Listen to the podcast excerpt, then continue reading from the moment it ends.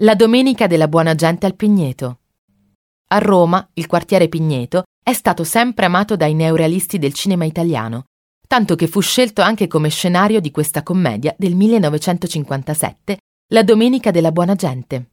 In questa pellicola diretta da Anton Giulio Maiano, che vede anche la partecipazione di una splendida Sofia Loren, una partita di calcio che vede il Napoli affrontare la Roma fa da sfondo alle vicende di tre persone. Gli esterni furono girati al ponte prima dell'isola pedonale del Pigneto e all'ancora esistente deposito dei tram della Prenestina. Quest'ultimo è ad esempio lo scenario dove alcuni trambieri litigano per questioni calcistiche ed è il deposito ATAC Porta Maggiore situato in piazza Caballini.